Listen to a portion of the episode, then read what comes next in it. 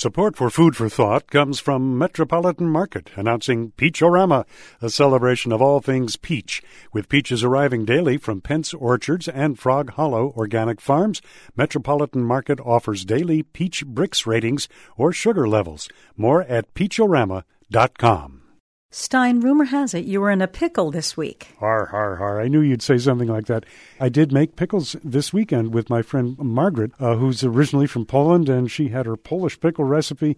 And together uh, we went and bought a bunch of fresh cucumbers at the Duris Cucumber Farm, where the cucumbers are gorgeous, and came back and made her Polish pickle recipe all afternoon, Saturday afternoon. I have high hopes for these pickles. So tell me what you did. I mean, I, I've never made real, honest to God pickles. I've pickled, quickly pickled cucumbers, but not the way you do it. I understand. It's one of those things where you think, I can't do something like this. They got to do it. But you can make your own pickles. It's not that big a deal, especially the way Margaret does it. And I'm going to post this recipe on the KPLU website.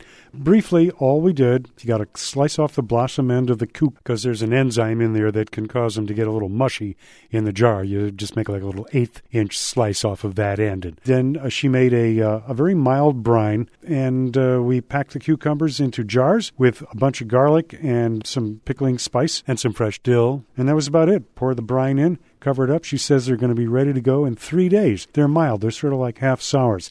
At least that's what I'm hoping for. I took pictures, and we just had so much fun spending all afternoon in the kitchen packing these cucumbers up. Okay, so these are your your Pol- your pals Polish pickles. Say that three times fast. But what made them different from the pickles you've been pickling in the past? I know you do this every year, don't you? Yeah.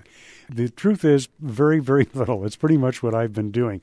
The only difference is that the way Margaret does it, she boils the brine. She brings the water up to a boil, and then we add salt to it to make just a kind of a mild brine and uh, then she lets it cool down just to room temperature. Pack all the stuff in there, and then that's the brine that she puts in all the way up to the top, and then she screws down the cover. That's the difference between what she's doing and what I've been doing. The only difference being that I don't put the cover on and I don't use a, a, boiled brine. I just make it room temperature to begin with. Instead of covering it, I stretch a piece of cheesecloth over the top of the jar, stretch down tight with a rubber band, and let it sit like that for about three days before I cover it and put it in the refrigerator. And um, does your whole kitchen smell like, you know, a pickle factory? It doesn't smell as strongly as I would like it to smell like a pickle factory, but it did smell pretty nice. And uh, I've got very high hopes for these pickles. As you know, it's been the impossible dream, my endless quest to make perfect half sour pickles, pickles that are just halfway between a fresh cuke and a real sour one and I want them to stay that beautiful, gorgeous, bright, fluorescent green. I love that. And it's one thing I miss about going to the real Jewish style delis on the East Coast that actually these days they have pickle bars, I notice. It used to be when I was growing up, the pickles came out with your food, but I did notice recently a bunch of places that have pickle bars. So I want to say, anybody want my business? Put a pickle bar in your restaurant. I'll be right over. Okay, and I'll be there with you. We'll gobble up all the pickles. I'm starting to think the reason I can't keep them bright green like that because they just don't stay bright green for more than a few days.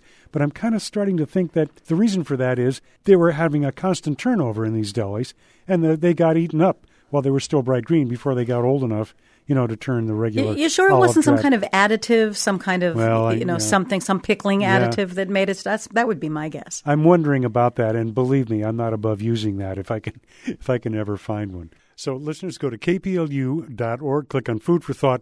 I've got lots of pictures there of the swell time Margaret and I had making pickles and a little more detail on exactly what we did for those that are interested. It'll be lots of fun for you to look at. And you'll also find a link there to Nancy Leson Seattle Time blog, All You Can Eat. Well, pucker up. I'm Dick Stein.